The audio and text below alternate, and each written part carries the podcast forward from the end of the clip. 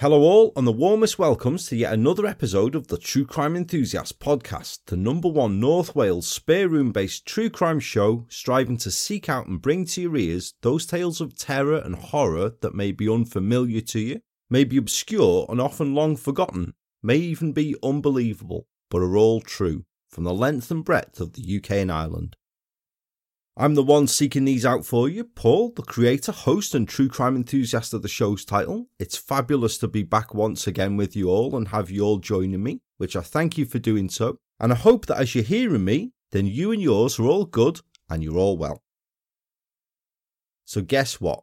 It's only episode 3 of the new series, and I've already changed the running order of episodes. I'm waiting on research materials winging their way to me for something. So the focus of the tale this week is one that I had planned, but for a bit later on in the series. But worry not, it works out fine coming here as it has, because through researching this one, I've also frameworked this month's bonus Patreon episode, and it will be a tale, or perhaps tales, of a similar ilk. So every cloud and all that, you know. That'll be coming to you in a couple of weeks, of course, and if you want to hear that one and others such as A Lonely Death on Gun Hill, Murdering Lincoln, and the latest, To Kill and Kill Again, then to do so is cheaper than nicking a supermarket trolley for yourself, and it's so easy it should be Sunday morning. Just head on over to the Patreon site and seek out the True Crime Enthusiast podcast, always with the podcast suffix on it, and just go from there. Or you don't even need that faff. I've put a link in the episode show notes that will take you right to it. Quicker than a new true crime podcast pops up, you can be hearing these and more, and you can be getting yourself some bonus enthusiast, perhaps a bit of swag, and a guaranteed shout out, which this time around, alongside my returning supporters, goes to Heather Hubbard, Jane Harley, Pedro Veloso, Eve Russell de Clifford, Michelle Walsh, and Megan Morris, plus Helen Lewis and Erica Gray, who've opted to annually support the show, which, just putting out there, should you wish to do so, then you can do at a discount. Thank you very much, all. Your support is so much appreciated, as you know. Now, this time around, also, I'm pleased to share that friend of the show Adam from the UK True Crime podcast, in conjunction with crime writer Catherine Skeet Yaff, author of The Lie She Told, has launched a new book publishing business, Crime Publishing Network, which, as the name suggests, is exclusive for the true crime or crime fiction genres, but is open to both published and aspiring authors. Now, he's got some strings to his bow, Adam has. He's podcast host, he's an author, he's a live speaker, he's former WWF champion, and now the list goes on and on. And no doubt, this venture will do well also. Adam and Catherine have launched CPN offering better deals than your current one if you're already a published author, and if becoming an author is something that you aspire to do, then perhaps that's something they can help you with. So get in touch and contact them with your ideas. You're guaranteed a timely response within the month. Details of the Crime Publishing Network can be found in the episode show notes, and if your fancy's been tickled there, then ooh, then head on over and check it out, and you never know, I may be discussing something with them myself very soon. But I digress. That's for another time, that is on with the task in hand. This time around, then, not too much buggering about the houses this week. It brings a change to the scheduled episode, as I've said, but the tale that I've replaced it with is one that has no less horror and is no less shocking, I promise you. It concerns something that's seemingly, worryingly, a growing trend here in the UK the acid attack. Now, this is not a new thing, and these happen across the world, of course, but per capita, the UK has one of the world's highest rates of recorded acid attacks, the number of which have increased alarmingly in recent years. In a recent survey commissioned by the Home Office and conducted by Leicester University, it interviewed some 25 prisoners in England and Wales who had been convicted of offences of harm involving corrosive substances, and looked at 600 crimes involving this for the subsequent report. Now, the findings from speaking to serving prisoners were that corrosives were favoured because of their ease to obtain. Many forms used, for example bleach or low concentrate ammonia, were available online or from high street retailers. They were chosen for their ease to conceal and for their adaptability as a weapon. Because of this, corrosive substances have now been linked to a number of gang crimes, with acid becoming a quote, a weapon of first choice for gang members. They know there are advantages in using acid to hurt someone rather than using a knife or a gun, for example, because the charges are more serious if you're caught with either of the latter two, and these bring with them a higher tariff of prison sentence. Sadly, and I'm sure that you'll hear me chip in with my thoughts about this throughout the episode, a perpetrator is more likely to attract a GBH with intent charge than an attempted murder one for using acid, whilst using it maintains dominance, power, and control among gang peer groups. Now, as unthinkable as it is to use, and you really have to question the mindset of anyone who can do something so barbaric to anyone for any reason, don't you? It's not just limited to gang wars, there can be several circumstances that acid is used in in an attack. It can be used as a torture method in an organised crime or domestic violence setting. It can be used in a hate crime, although reportedly this is rare, or it can be used for the purposes of revenge. Now, what happens that warrants this kind of revenge, I couldn't even begin to get my head around. But sadly, there are some that feel that disfiguring and life changing the victim with corrosive substances is totally warranted for their perceived slights against them the intention being to cause the victim lasting physical and emotional damage that the victim must live with for the rest of their lives. Now, there are several high profile cases of note as an example that will perhaps be familiar to the listener, names such as Katie Piper or Mark Van Dongen, where this has been inflicted upon them in the most horrific, unimaginable, and life changing way, inflicted upon them by a person they once considered the closest to them. Now, that must be horrendous enough to come to terms with as it is, eh? But what if it's an attack that's totally at random? What if your life changes beyond all imagination at the hands of someone you don't know for whatever reason you have no idea because of a case of mistaken identity? How do you even begin to come to terms with that? Well, this episode, you'll hear just such a tale. The episode contains details and descriptions of a crime and events involving graphic description of injury that some listeners may find disturbing and or distressing, so please use discretion whilst you're listening in all. Bearing that in mind, please join the true crime enthusiast for a tale that I've entitled Scarred. For our tale, this time around, we're off back not as far as we usually do here on the show, this time only back as far as 2014 and to the only city in the county of Cornwall in southwest England, the city of Truro. Now, it's one of the smallest cities in the UK, Truro, being home to just over 20,000 people. It's Cornwall's county town and centre for its admin, leisure, and retail. And notable people either from or associated with Truro and I'm proper scraping the barrel for Wikistats here this time around, folks. Apologies. A William Golding, author of Lord of the Flies. Make sure you've got the conch while you listen to that. Queen drummer Roger Taylor. My favourite and who I found the most interesting, the late Barbara Joyce West, the second to last survivor of the sinking of the Titanic, who passed away in 2007, aged 96. And pop trivia quiz was only pipped by the final survivor of the sinking, Millvina Dean, who was just two months old at the time and who died in 2009 at the age of 97. Back in 2014, number 40 Carine Road in Truro, a large property located in a sprawling but quiet, well kept cul de sac, was also the home to the Christopheros family. 29 year old property developer Andreas, his wife of just a year, 32 year old Pia, and the couple's 18 month old toddler son, Theo. And it's fair to say that for the young family, life was good.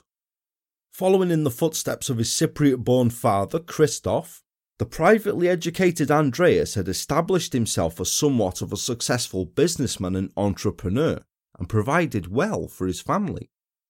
At first, working his way up through the Christopheros family property management and events planning business, Following graduating from Plymouth University with a first class business degree, Andreas had demonstrated his dynamic by progressing from at first events manager to then rapidly becoming general manager of a Newquay holiday park. Never one to sit back while he could be driving forward, classic car enthusiast Andreas was also instrumental in developing Newquay's Run to the Sun custom car event into the three day event which now attracts about 100,000 car fans every year to Newquay, if that's your type of thing, while simultaneously obtaining and developing properties of his own in the Truro and Newquay areas.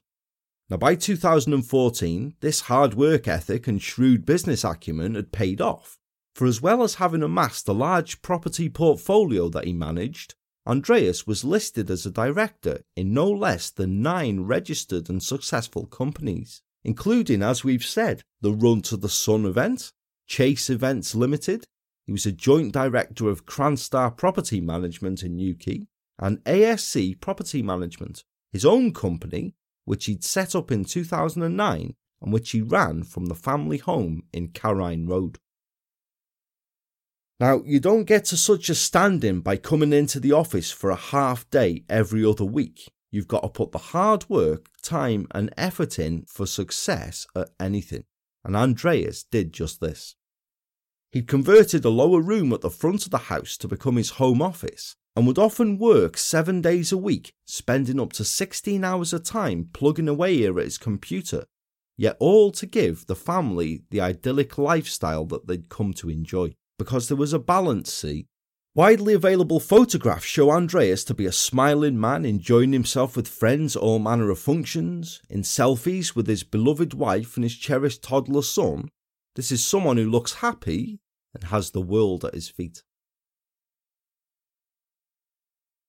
The man travelling to Truro in the red Peugeot partner van early in the afternoon of Tuesday, December the 9th, 2014, had never met Andreas Christopheros, but over his five hour, 300 mile journey from the town of Hastings in East Sussex, his purpose already pre decided, his rage and determination grew and ensured that before the day was out, the lives of both Andreas and he would be changed forever. Which I'll tell you about following a short word from the show sponsors. This episode is sponsored by BetterHelp. Now, the past year has been a particularly trying one for everybody, and though we may be coming through it, many of us out there are still finding things difficult.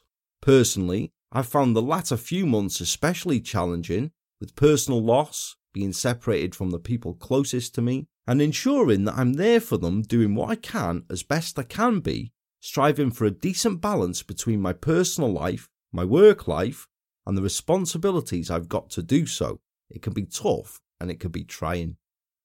So, whatever it is that's preventing you from achieving your goals or is interfering with your happiness, BetterHelp can help you. Now, just to clarify, this isn't self help. What BetterHelp does is assesses whatever issues you may be facing and calling on the broad range of expertise it has available. It matches you up with your own licensed professional therapist for professional counselling with specialists in a vast range of issues available, some of which you may not have locally available to you, and one selected that best suits your needs.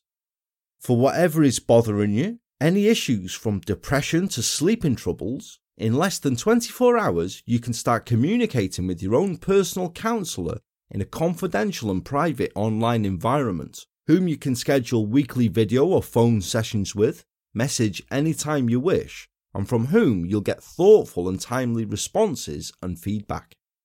BetterHelp is a much more affordable service than traditional offline counselling, is available for clients anywhere in the world to use, and even has financial aid available for the use of the service should it be needed. I want you to start living a happier life today. As a listener, you'll get 10% off your first month by visiting our sponsor at betterhelp.com forward slash TCE.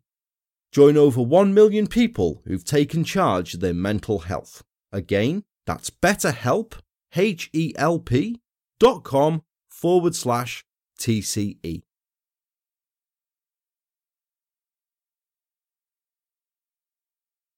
Now, the events of that Tuesday in December 2014, I'll tell here with a mix of my own narrative through research, interspersed with Andreas's own repeated accounts that I also found. I found that's been the best way to do it. So Andreas begins as follows. We'd previously just started a new business, so it was all guns blazing and it was a typical December day for me. I was working from home, my baby son Theo had been up ill throughout the night, so he and my wife Pia were both in bed catching up on sleep. From my office window, just before 4pm, I saw a red Peugeot partner van driving slowly down the road towards the house. My father owns one exactly the same, the same make, model, and colour, and for a second I thought it was him. Then I remembered he was in Cyprus. Thinking little more of this, Andreas carried on with what he was doing, when a few moments later there was a knock at the front door of the house. In Andreas's own account, he continues There was a knock at the door, and I presumed that it was a courier delivering some online shopping. When I opened the door, as you would normally then, in one motion, there was a man I'd never seen before standing on the doorstep. He was holding a large beaker in his hand, and in one moment he flung his arm up towards me. Bang! I instantly received a large beaker of liquid to my face. Andreas said later that he didn't have time to blink, so suddenly this happened. He went on. He was stood two steps down from my doorstep so he threw it in an upright motion, and the contents came up, hit the ceiling above me, raining down on my back. My t shirt almost instantly disintegrated from top to bottom. It just rolled away, hanging off me like a waistcoat. That was the moment I knew it was acid. The beaker had been filled to the brim with sulfuric acid taken from a car battery and as it hurtled up towards the ceiling, it sent a spray of acid across Andreas's face and neck before dropping down and showering onto his torso. The man who threw it said just five words to Andreas before running off back to the van and speeding off. This is for you, mate. Andreas continued, it's very hard to put into words the pain of sulfuric acid burns to your face and torso. I've never felt pain like it. My eyes, my face were on fire. It was as if someone had thrown petrol over me and set it alight. My face, arms, and body were burned. My shirt was disintegrating and I could feel my face melting. Thankfully, I realised what it was straight away. I stumbled down the hall, heading for the kitchen at the other end of the house to douse myself in water. I knew it was vital to get water onto my face as soon as possible. All the time, I was screaming at Pia to phone 999. My wife says my screams will haunt her until the day she dies. Pia, hearing Andreas's agonizing screams, immediately rushed downstairs to his aid. Now, her feet clad only in socks, Pia, unaware of what had happened, ran straight through the acid, which ate through the cotton and caused burns to her feet. Trying to assist her husband, who was frantically trying to douse himself in water, Pia contacted the emergency services and recalled later. My first sight of Andreas was truly shocking. It was as though his face was dying, melting. As Pia was requesting an ambulance, Andreas had dashed out into the cul de sac, knocking on neighbours' doors, desperate to find someone with medical knowledge who could help him. He was being tended to in agony while his distraught wife tended to their son when both the police and an ambulance arrived just a short time later. Isn't that the absolute stuff of nightmares? Indeed, that isn't it? Andreas was rushed immediately to the Royal Cornwall Hospital in Treliske, less than a mile away from the family home, where medical staff were horrified at the extent of his injuries. Photographs of Andreas that were taken as he lay in his hospital bed are available to see, and I've shared one such on the show's Instagram page. though they do make for graphic viewing. Now, I haven't shared them wanting to sensationalise or out of any insensitivity to Andreas and his family, I haven't done that at all, but rather, I've shared them to bring home the acute horror of what was inflicted upon him, because describing it only goes so far. I want you to have a real idea of the extent of his injuries. Although in agony, he was still fighting to stay conscious at this time, and despite his pain, was able to give important information to police who were at his side as he was admitted to the emergency room. There was no chance of him giving any kind of description of the attacker. As I said before, Andreas hadn't had time to even blink before he was attacked, let alone register a full description of the assailant. But he could tell police about the red Peugeot partner van he'd seen approaching the house only moments before the fateful knock at the door.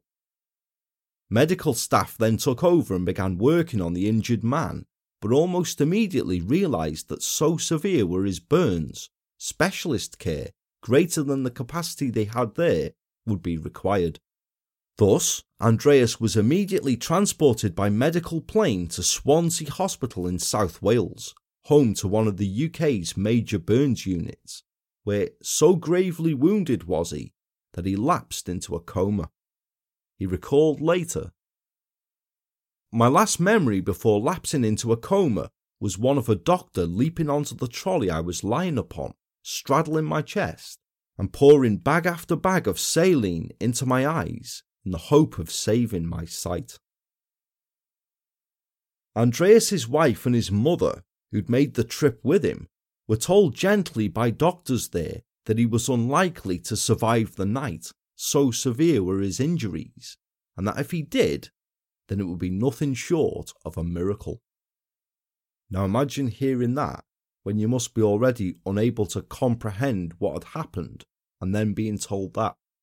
You can't because it doesn't bear thinking about, does it? Pierce said later, It was the longest night of my life. I could only look at Andreas and will him to live.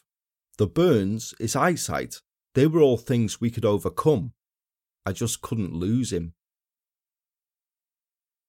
Meanwhile, as Andreas lay comatose, a police inquiry had been launched on the grounds of police investigating it as an attempted murder the one they described as a quote, a rare and isolated attack. And the following morning, the officer leading the inquiry from Truro CID, Detective Inspector Sharon Donald, gave a press conference. She refused to give details of where Andreas had been taken, I quote, for the victim's safety, but issued this major point of appeal to the press. We are keen to speak to anyone who saw any unusual people or vehicles in the area yesterday in particular a red van. If you were the driver of the red Peugeot partner van seen in the area around 1600, please get in touch with police so we can eliminate you from our inquiries. Meanwhile, standard inquiries were underway in the Carine Road area, with increased patrolling of the area action to reassure the shaken residents.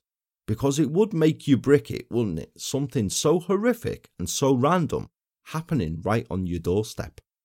And random it was, for on the surface, there seemed to be no motive whatsoever for such a horrifying attack. Indeed, none of Andreas's friends or family could even begin to hazard a guess as to why someone would target him. Now, Andreas lay comatose in an intensive care bed at the Swansea Burns unit for four days before he came around, and almost immediately he gestured for a pen and paper. When this was brought to him, after some time, carefully using his heavily dressed hands and arms, he wrote, Who would do this to me? It was a question no one in the room could answer, although, by that time, police had already arrested and the previous day charged someone for the attack, but we'll get onto that a bit later. Reportedly, only a short time after this, Andreas had the entire room laughing when he again gestured for the pen and paper, this time writing, Can I have a pint of cider? Now, from what I learned of Andreas while I was researching the case, that's a testament to the spirit of the guy, that's his sense of humour. And it must have been the first inclination to his devastated, distraught family sat around his bedside that, however gravely injured, however life changing Andreas's injuries were, his drive and his spirit remained. But it would be some way back for him, and they knew this because at first Andreas couldn't bring himself to see his own reflection. He'd even asked for the hospital mirrors to be covered so he didn't have to look at himself. Unreal, eh? Eventually, while surrounded by friends, Andreas steeled himself and decided to glance at his reflection. He said later, I chose to do it while I had a couple of my close friends there that day. I thought, if I'm going to break down, I'd rather do it amongst friends than on my own. But it was all right. It was what it was. Remarkable guy, this one, eh? I know I've said it a few times so far, but you can't even begin to imagine, can you? Imagine seeing your own reflection as being a hurdle that you have to overcome. And once he'd completed that one, Andreas told later how, in his mind, he then had to face yet another hurdle how would his son be with him? He described years later. Theo was unaware, really, being only 18 months old at the time. The idea of not being able to see him crucified me. Not being able to watch him mature, to see him on his first day of school, all the things a parent wants to witness, that haunted me. From the time I could speak, we made the decision for him not to come near any hospital and alas, he was passed from one family member to another. As long as he had love, food, water, and toys, we were satisfied we were doing the best thing for him. It's sad he had to be passed around like he was, but it's given him strength and independence that most kids of his age don't have. The biggest monster I had to overcome was how would he perceive me when he finally saw me? Will he even recognise me? And if he does, Will he be scared of what I look like? I was also concerned about the way Theo would react to the face masks I had to wear. Will he be scared of the masks? You always think the worst, don't you? It was almost two months of him being away from me, and two months of me thinking this, and that haunted me. But luckily, he's amazing. On the first day I saw him, as I said, after some two months, when Pia got him out of the car, he grabbed his mum and nestled into her neck. He wouldn't look at me. My heart sank. It was my worst nightmare coming true in front of my eyes. However, then, about two minutes later, when I started talking, he knew it was me straight away. He turned around, stuck his arms out and signalled for a hug and shouted, Daddy, Daddy, it's you. My son was never a huggy baby either. He was always known as Starfish in my family, actually, because every time you tried to hug him, he would stick out his arms and legs. That day, he hung on to me for almost an hour and wouldn't let go. It was literally the best feeling in the world. Without Theo, God knows where I'd be now. He's just absolutely incredible. I have, over the last year, spoon fed him bits of information, bringing him in the loop and allowing him to ask questions. Now, this has been a careful and planned process which we sought advice on first, but we wanted him to know fully before he started school. He now knows that a bad man threw acid at me and that I'd done nothing wrong to deserve the attack. He knows the police caught the bad man and he's going to be in jail for a very long time and can't get out. That last bit was quite important because he kept asking, What if he gets out, Daddy? About a week before he started school, he said to me, Don't worry, Daddy. I know you did nothing wrong, and the bad man is in jail. That felt like the biggest breakthrough. However, sadly, he associates any hospital appointment with me spending long periods of time away from him. It doesn't matter if I tell him I'll be back tomorrow. It still changes his mood, and I know that part of him doesn't believe that I'll be back the next day. Isn't that one of the most unreal things you'd ever hear? Proper got me, that did. Proper got me. So, with the love and support of his family and friends, and as we've said, his two hurdles passed, Andreas began the long road back to go in some way to rebuilding his life. And that's not over dramatising anything, there's simply no other way to put it. Something like this changes everything in an instant. The scarring to him was extensive, for not only had the sulphuric acid struck Andreas in the face and eyes, it had also coated his torso and arms, causing deep burns to them. Over countless surgeries, which Andreas still has to undertake even today in what ongoing will be a constant for him, 90% of his face had to be reconstructed in painful skin graft operations using skin taken from other parts of his body, including his neck his scalp, and the skin from his inner thighs.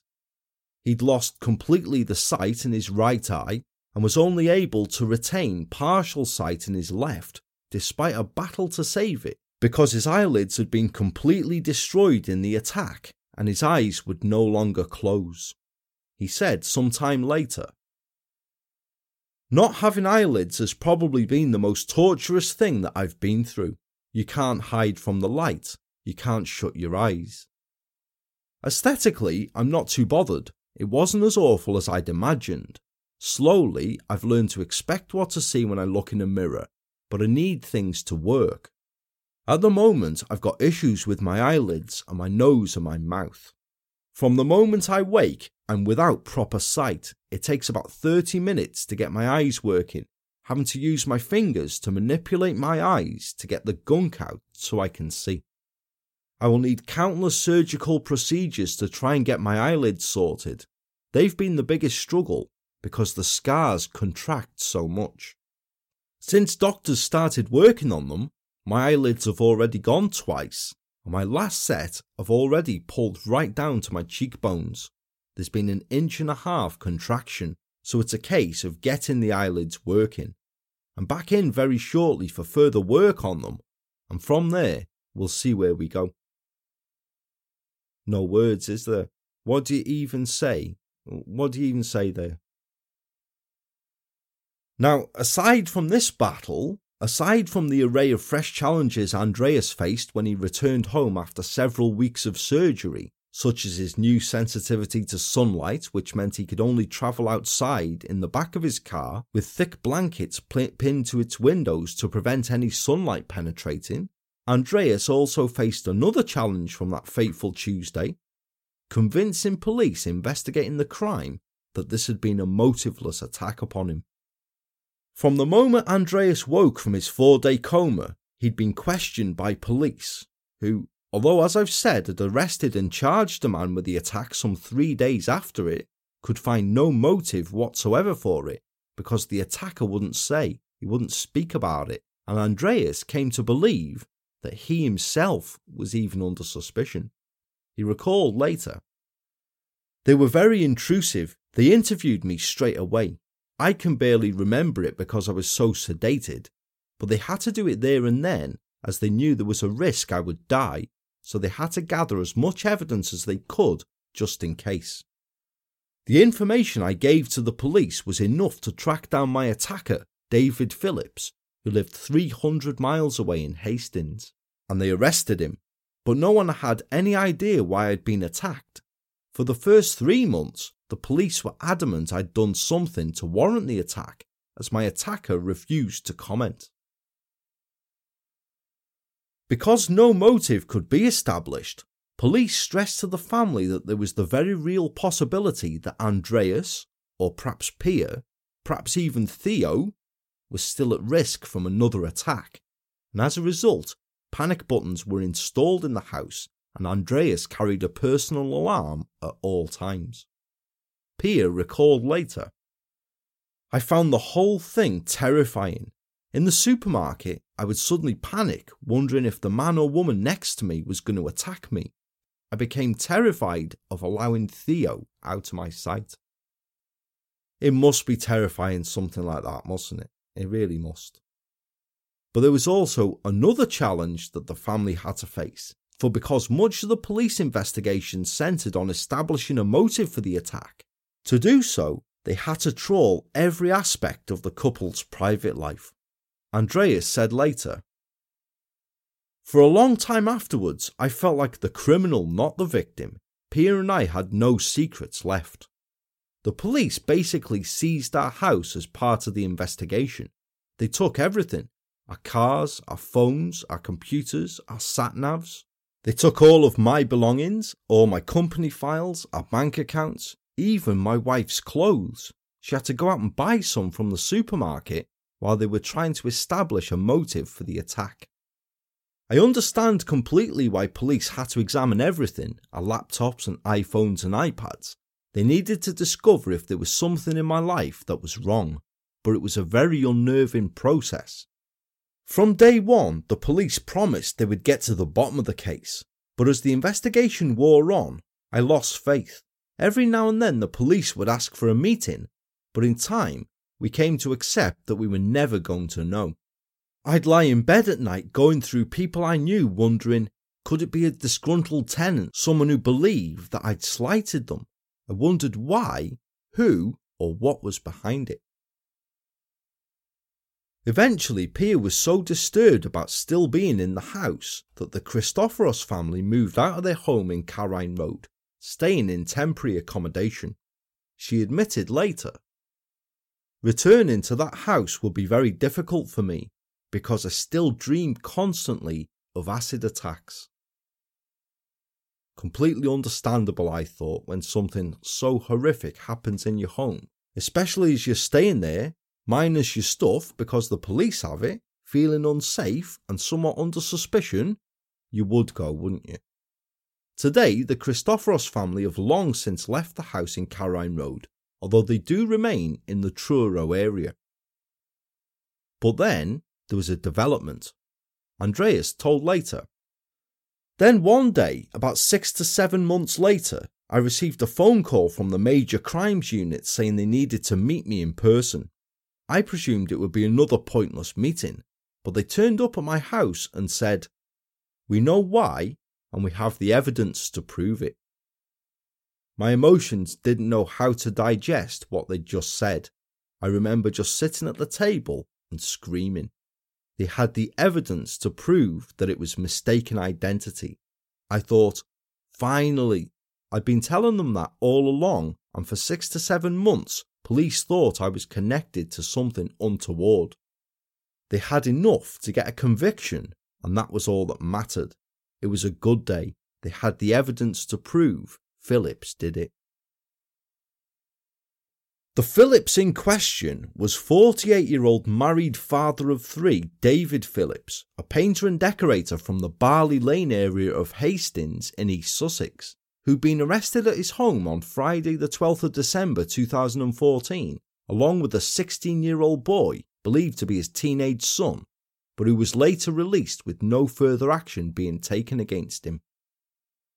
Phillips had been traced as police had scrutinised traffic CCTV from the afternoon of the attack from traffic cameras on the A390 Tressals Road, only a short distance from the Carine Road and Newbridge Lane areas of Truro and which had caught a red Peugeot partner van speeding eastwards only moments after Andreas had been attacked. Investigation established that this van was found to be registered to Phillips, so he was subsequently spoken to, was arrested, and on Saturday 13th of December was charged with grievous bodily harm with intent, appearing at Truro Magistrates Court on Monday the 15th of December. Now, that may seem a bit of a jump there, and this is frustrating really, because through researching, I was unable to find out what evidence police exactly had against Phillips to raise this charge at the time, aside from the CCTV evidence alone of his van in the area. Now, whether it was from written or telecommunications evidence found at the time of his arrest, I'm not sure, it isn't reported. What is reported is that Phillips was uncommunicative following his arrest, denying any involvement when arrested, giving the full no comment stance in interview, and refusing to discuss the matter any further whatsoever, even whilst he was on remand awaiting trial. Hence, this led to police scrutinising Andreas and his life, looking for a possible motive. David Phillips denied the charge at each committal hearing that he appeared at at Truro Crown Court following his arrest, whilst his 45 year old wife Nicole was even arrested and also charged in April 2015 with perverting the course of justice, charges which she strongly denied.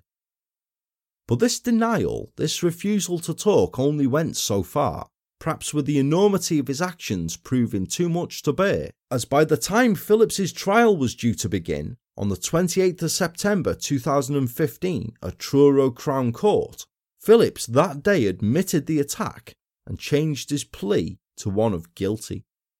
As we said before, Phillips had refused to comment during police interviews, and this guilty plea was the first indication of him admitting what he'd done to anyone, including apparently his own wife, who appeared visibly shocked when she heard her husband's plea and broke down in tears.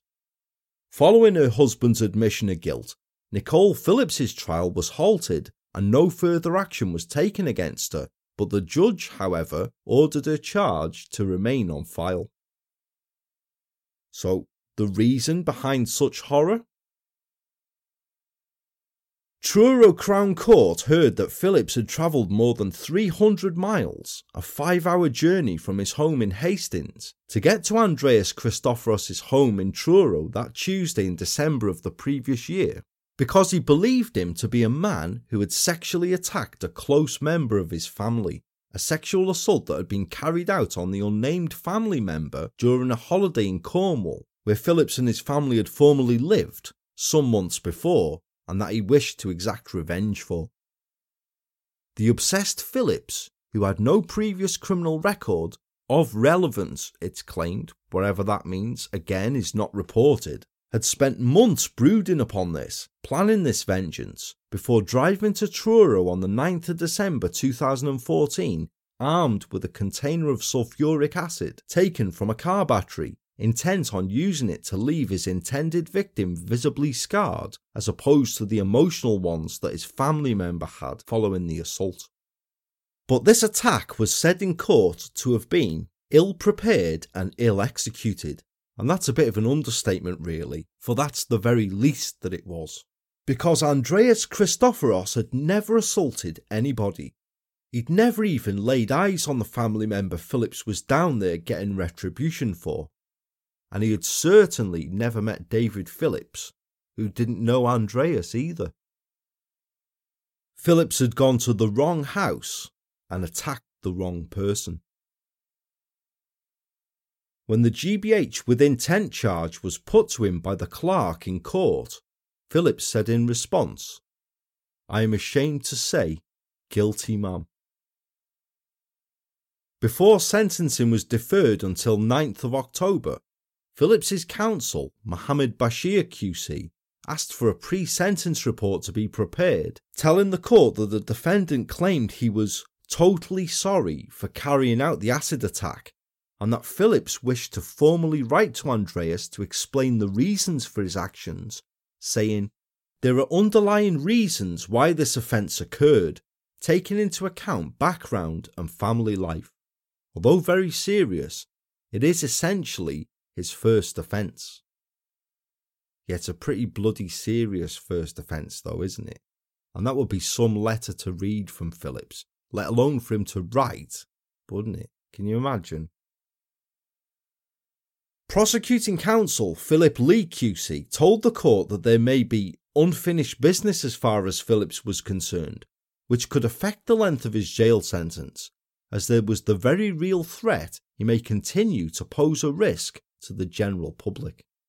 The Crown's case has always been that Mr. Christopheros was an innocent man who was targeted wrongly.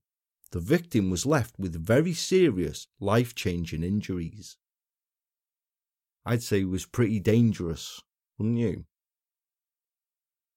Phillips was then told by presiding Mr. Justice Carr that he would certainly be facing a lengthy prison term when he returned to court for sentencing the following month, before he was again remanded in custody awaiting sentencing. Sat silently at the back of the court to watch proceedings, wearing sunglasses and his now constant silicone facial mask for protection, his extensive burns still clearly visible, was Andreas. It had been the first time since the attack, more than nine months before, that he'd been out in public, and so difficult was it for him to make the journey to court that he'd had to sit in the darkened back of the car and the rear windows of the vehicle he'd travelled in had to be covered over with blankets. But, and he was later to admit it was a difficult thing to do, but there was no way he was not going to face his attacker. Speaking outside the court, Detective Chief Inspector David Thorne, the lead officer in the case, said, We believe it was a revenge attack, and he did get the wrong person completely. David Phillips felt a member of his family had been seriously hurt and planned the revenge attack for a personal reason to do with his family. I'm not going to go into detail about that incident, but he felt aggrieved and thought he needed to take revenge against the person who'd done it. But he got the wrong address and injured the wrong person. He thought he had the right address, but as it turns out, he was in completely the wrong area. The whole thing was ill prepared and ill thought out, and the end result is an innocent victim who's been left significantly disfigured. His face, arms, and body were burned. He's blind in one eye and partially sighted in the other. This is an extremely tragic set of circumstances which has led to life changing injuries to a completely innocent man. Horrendous, that, isn't it, eh? A case of mistaken identity. How unbelievable. Now, the actual intended target of Phillips's vengeance has never been named, although it was reported that he was traced by police and had at one time it transpired lived near to where Andreas and his family lived. However, there are no records or reports of any arrest or charges being brought against this man for any sexual offences, and the matter had never been reported on any further which highlight just how ill prepared and how ill thought out Phillips's actions were indeed, doesn't it? On Friday, October the 9th, 2015, David Phillips appeared once again at Truro Crown Court for sentencing, where the court heard the full horrific details of the attack, of how Andreas was left, I quote, mutilated and maimed following the attack, and of the torturous surgery he had to undergo to reconstruct his face, leaving him constantly requiring to wear a transparent silicone compression mask to protect his face, one that was prone to tightening and was extremely sensitive. But nothing brought this horror home stronger to the court than the victim impact statement given by Andreas, which was read out to the court by Philip Lee. Now, it's a remarkable and touching, very frank account and reads in part as follows In a way, the old me died when he threw acid in my face. It is what it is, and I'm not the sort of person to lie down and be broken by it. But it is fair to say my life up to the point of the attack was completely different to what it is now. I've had to rebuild a whole new life since, as it has affected every aspect of my life. I'm still having regular surgery and routinely will for a very long time. The struggle is never going to end. I have severe scars on my face, torso, and arms. I'm on my third set of eyelids. I'm blind in my left eye. I won't get my eyesight back and always will have facial scars because there's no way to fully heal them and they are injuries that I will carry for the rest of my life. I'm not one to let it break me but life, in every single aspect imaginable, has been much more difficult. From sleeping, I have to have more sleep than I used to now because if not, it affects my scars. They get tight and irritable, but I don't sleep anywhere near as much as I used to. If I've had a bad day with my scars, in brackets, stress, dehydration, too much exercise, too much sugar, too much caffeine, then my scars will be tight resulting in my eyelids not closing properly. Therefore, this has a knock on effect to my eyesight through the day. I can't see well at night, so I avoid going out in the evening. There's so much less I'm able to do, but I have learned to adapt. I still work and run my own business. Things just take me longer now as my sight is weaker. It has had a big effect on my life, and every aspect of my life is affected. Nothing is the same, not one bit. Everything is harder. But I have an amazingly strong wife and amazing friends. Thank God for good friends and family. After finally admitting his guilt and pleading guilty to assault causing grievous bodily harm with intent, confessing that Andreas had done nothing at all to provoke the attack, he was simply the victim of mistaken identity. On the 9th of October 2015, David Phillips was sentenced to life imprisonment by Mr. Justice Simon Carr, who told him that he deserved being handed, I quote, a sentence of last resort.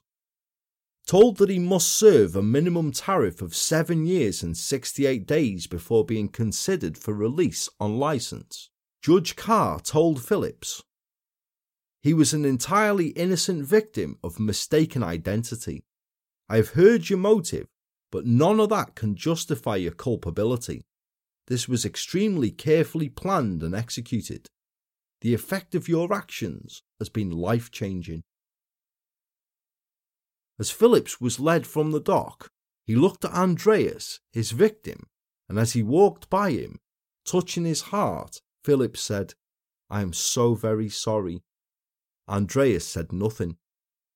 Speaking the following day, Andreas told the Daily Mirror newspaper that he would never accept his attacker's apology. He said, Life was the right decision. He was very uncooperative with the police and only pleaded guilty at the 11th hour when I was in the witness room to give evidence. As I walked past, Phillips touched his heart and said, Sorry. I said nothing, nothing at all. To be honest, it fell on deaf ears and we just walked straight past. It didn't make any difference. His actions were stupid. I don't know how he ended up doing what he did or who gave him the wrong address. But I just can't see a way of ever accepting his apology. He's destroyed his own life, but he's destroyed mine too. He's taken me down with him. Phillips's defense team made much of how the effect of a sexual assault on a family member had put him in an impossible position. I find that phrase insulting. There can be no justification for what he did. Every man has a choice in their actions, even if they're played with emotion and revenge. He was not in an impossible situation. Andreas and his family actually appealed the decision concerning Phillips's minimum tariff on the grounds of longevity, thinking that it was nowhere near long enough, but were refused their appeal as they were told that Mr. Justice Carr had acted fairly. Following his conviction, David Phillips appealed his sentence in London's Court of Appeal, which was heard on Wednesday, the 20th of April 2016, at a hearing chaired by Mr. Justice Wyn Williams, sitting with Lady Justice Rafferty and Judge Peter Collier QC. Here, while the devastating impact of his crime, and I quote, the dreadful nature of the offence, the planning and determination to carry through was noted by the panel, so too was the remorse that was supposedly expressed by Phillips. It was ruled that the evidence offered at trial suggested the threat he posed was limited to, I quote, the very particular facts of the offence, and that Phillips had wrongly been condemned as a highly dangerous man from whom the entire public would need future protection. Andreas sat in the back of the court to hear the court's decision about his attacker's sentence, heard the following from Mr. Justice Williams. We are therefore forced to conclude that this life sentence was not justified and must be quashed. The court instead substituted Phillips's life sentence for a standard 16 year prison sentence, of which Phillips would serve half before qualifying for automatic release. Lady Justice Rafferty then ended the hearing by thanking Mr. Christopheros, who sat at the back of the court, for attending the appeal. Imagine being there and hearing that, eh? If you've got them, then it must have been like a kick in the bollocks, that, mustn't it? Some two years after the attack, though his day to day constant pain had subsided somewhat, Andreas was still undergoing regular surgeries, the intensive skin grafts to mask his scars, and additional, somewhat painful laser treatments to break down this scar tissue further. He told the Daily Mirror newspaper I get on with the day the best I can, but I'm still suffering with full facial scars, limited eyesight, and the other issues that come with it. My healing is coming on well, but unfortunately, it seems I produce quite thick scars. I'm out of the danger zone, but I've got a long way to go in terms of my healing. By this time, he was back running his property management business, feeling that getting back into his working routine as best as he could would be the most beneficial therapy for him. And it was about this time in his life also that he came to become a fundraiser and campaigner for victims of an attack such as his, spurred on to do so by someone else who'd brought light out of such darkness. The Katie Piper Foundation, set up in 2009 by the model and TV presenter who herself was horrifically attacked and disfigured only the previous year, is a charity that provides support, assistance, and understanding for individuals who've suffered severe burns, and Andreas was to receive an immense amount of support from them, especially during his first few years recovering from his injuries. Andreas explained later the difference that the foundation made to him. I am a proud man who doesn't like asking for any help. However, given the similarities between my injuries and Katie Piper's, my mum kept saying I must get in touch. One afternoon, after feeling low, I thought I'd send them an email, not knowing what good it would do. I actually started my email with, I don't know what good this is going to do any writing this to you, but this is my story. And I wrote everything I could down. It was actually the first time I'd written everything down, and I remember being in tears doing it. One of their staff, Zinni, who, if I didn't know better, is an actual angel, replied saying, We're so happy you got in contact. We've been following your story in the news. From then on, they were a source of information and support for me. I wanted to go to a burns clinic in France, but I didn't know how I was going to pay for it, as it was over 10k for my initial stay of three weeks. I'd put my car on the market to cover the costs and said to the Katie Piper Foundation that I was going no matter what. Zinni said leave it with her, and the day I was flying out to France, she phoned me to say she'd secured me funding through an independent funding request through the NHS. Best news ever. My relationship with them has grown so much since then, and I'm kind of like their male front figure now. Indeed, Andreas began a close relationship with the foundation, and alongside friends of his, went on to raise more than £20,000 in total through a series of events, including running. Andreas explained further. I'm not a runner. I haven't run for about 13 years, so the thought of me running was far fetched, I'd say. But, in honour of all the people who did fundraisers for me, and with some taunting from close friends, I agreed to do a 10k run, probably sooner than I would have liked. I started training fairly heavily, well, I say fairly heavily, but heavily for me, on January the 4th. Running with burns and scars is a pain in the arse, really. You're going to sweat where you have scars. My vision gets a lot worse, so I do struggle when I'm running. My nostrils close over, so then I struggle to breathe and I end up panting a lot more. But before long, I was doing 6 kilometres midweek and 10 kilometres at the weekend.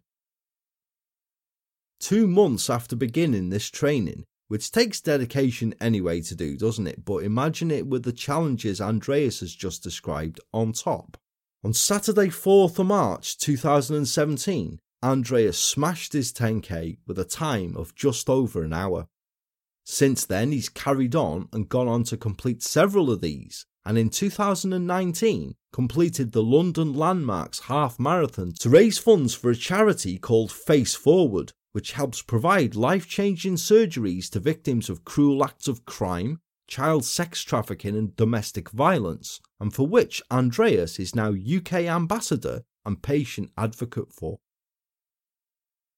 Since the attack, Andreas and his family have continued rebuilding their lives, welcoming son Lazarus into the world in 2018.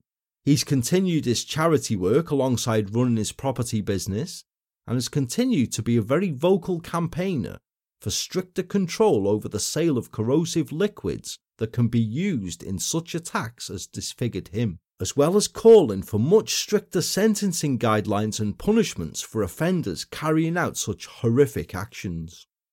As we said at the start, the statistics for these kinds of attacks are horrifying. At one point, it was estimated there was one such attack every three days in the UK. And the government has, over the previous few years, codified somewhat the laws governing the sale and handling of products that contain levels of acid and other corrosive substances that mean they're either regulated or reportable under the Poisons Act 1972.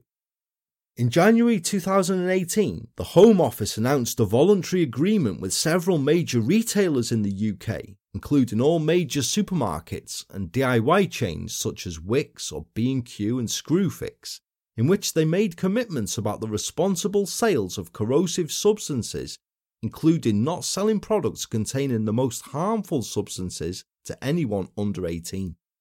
This led to new legislation coming into force on the 1st of November 2018 to strengthen further the controls against possessing corrosive substances, meaning that today, anyone found in possession of sulfuric acid above a 15% concentration without a Home Office sanctioned license faces being handed up to a 20 month custodial sentence as well as an unlimited fine. Applicants require a legitimate purpose to obtain the license to retail such products and must disclose any relevant health issues or previous criminal offences they may have whilst doing so. Retailers failing to check for a license also face the same punishment. So, availability of such substances is now severely limited, but although it's much more difficult to obtain such corrosive liquids, it's not impossible and they're not altogether unobtainable sadly meaning that we will likely never see an elimination of such attacks, and potentially, perhaps several more people who will go through the hell that Andreas has over the past six years. Yet remarkably, he's moved forward with his life and has not let bitterness consume him, which it quite easily could have, although understandably, he does continue to have strong feelings towards what happened to him his strongest is a feeling of being let down by the justice system. As I said before, he was in the Court of Appeal to witness David Phillips's sentence being commuted from life to 16 years, which would be a wrench enough in itself, yeah? Okay, so imagine how he must have felt when just last year, in September 2020, he was informed that his attacker had been moved to an open prison being prepared for his eventual release on parole, which could happen as soon as October the 7th, 2021. Yeah. Andreas told the Daily Mail newspaper following being broken the news. They let me know last Monday he's now been moved to an open prison. How can he be let out so soon? How can he do what he did and only spend five and a half years behind actual bars? The fact he can already spend time outside jail enjoying good weather and seeing his family back in his home county is an extremely low blow when I'm still needing regular surgery. He's now allowed to apply for a job and can start to rebuild his life. I'll have to continue having surgery for the best part of mine. He did what he did, and the police did their job, while the NHS saved my life. But then the judges didn't do what they should and give out a sentence to fit the crime. It became very obvious that in the UK, you can throw a pint of sulfuric acid in someone's face, ruin their life, cost them physically, emotionally, mentally, cost the state hundreds of thousands, if not millions, in hospital fees and police investigation, and only spend five and a half years behind actual bars. It just doesn't add up. I believe that the UK has got its strategy towards this completely wrong I strongly believe that the sentencing for anyone who carries out any form of acid attack, whether their intended victim is injured badly or not, should serve a life sentence with a minimum term of 20 or more years. The ultimate repercussions for an acid attack are lifelong. I've now spent years campaigning for tougher sentencing, and the whole time I've been campaigning, I've not encountered any opposition to my stance. The only people that ever did with the three high ranking judges in the High Court. My frustration is still very much targeted towards them. Completely understandable, Andreas. I'm with you there, mate. But in a testament to the strength of character that we're talking about here, Andreas continued, I don't shoulder a huge amount of anger towards Phillips. He did something which was horrific and stupid, and the fact he got the wrong person is all the evidence you need why you don't do something like this. My family wishes I was angrier and more vengeful about what happened, but the most satisfying thing for me is to come through what I've experienced and not feel full of rage, resentment, or revenge. I could sit and talk to my attacker if I had to. I don't want to, but I could. That is my greatest achievement. Don't get me wrong, there have been times where I've howled with hysterical tears, but I am never going to allow what happened to define me. My injuries will haunt me for the rest of my life, but I'm determined they are never going to overwhelm my life. Never. A truly remarkable and inspirational man, and a truly awful case indeed, this one, isn't it? Disturbing is the word that springs to mind for me. I was discussing the case with a friend of mine while I was researching it and writing the episode. I often do with use him as a reflecting board, and as I was describing it, I just felt myself being horrified and chilled to the bone by it. Well, it brought out a whole range of emotions in me. Parts of the tale broke me. I found parts of the tale inspirational and remarkable, but first and foremost, it was horror. I mean, the mindset that's in someone to do this, to cause such catastrophic, life changing injury to a person, to choose something so destructive as a weapon and to drive some 300 miles with this in mind, so hell bent on causing defilement that you don't even check to make sure you've got the right bloody person in mind for such horror, I just couldn't grasp it. I couldn't get my head around it at all. It chilled my blood. There are some truly evil fuckers about, is all I can say.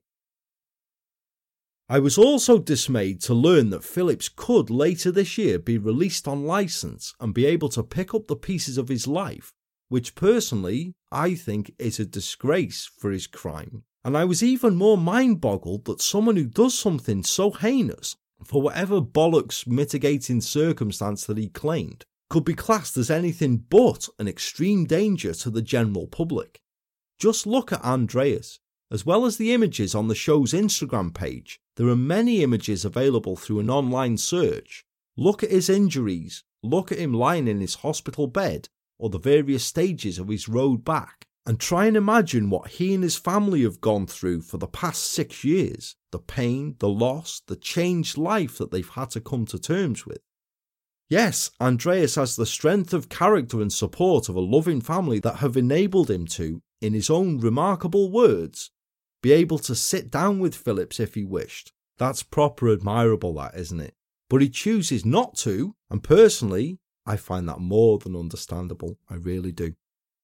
But think about what he's gone through to arrive at that mindset. Think about all of that, and then see if you come to the conclusion that David Phillips is not still an extreme danger to the public, because I myself cannot. I would love, as always, to hear your thoughts and feedback concerning Andreas's story in the episode Scarred, which I welcome you to do so. And as always, you can do so through any of the show's social media links or in the ever present episode discussion thread that is now up in the show's Facebook discussion group. There are some links present in the episode show notes for sites offering support for victims of such an attack, such as Face Forward and the Katie Piper Foundation, there are guidance notes for initial response reactions in the event of such an attack. There's a list of the legislation implemented in 2018 concerning the sale and possession of corrosive substances, as well as a list of further reading and articles that I used for research purposes whilst I was creating the episode. Have a bit of a dig in and a look around. I do recommend it. But finally, I invite you to take from the episode and bear in mind not just the images of Andreas's horrific injuries, but something that I also shared on the show's Instagram page. The wonderful picture of a family of four who look so happy and closer than ever. Think about his honest and positive words throughout the episode, or the much fundraising and campaigning he's made part of his life since 2017. See pictures of him with his wife, his sons, his friends, and all of the fun times that they're enjoying that are available to see. And I'm sure that his words that I closed the tale off with will ring true with you. What happened to him doesn't define him, his strength of character and his nature does. With that, it's wrap up time here once again, onwards and upwards with another episode to create. So I'll shuffle off and do that right now. Well, I'll crack on with doing it right now anyway. I thank you guys as always for joining me here today. It means the absolute world as ever that you do, and I look forward to you joining me the next time around, which is coming to you in just a couple of shakes. All that remains for me to say is that I've been, I still am, and hopefully still will be Paul, the true crime enthusiast, Wishing you guys all good and safe times. Keep it together and stay safe. And I shall speak to you very soon. Take care, all, and goodbye for now.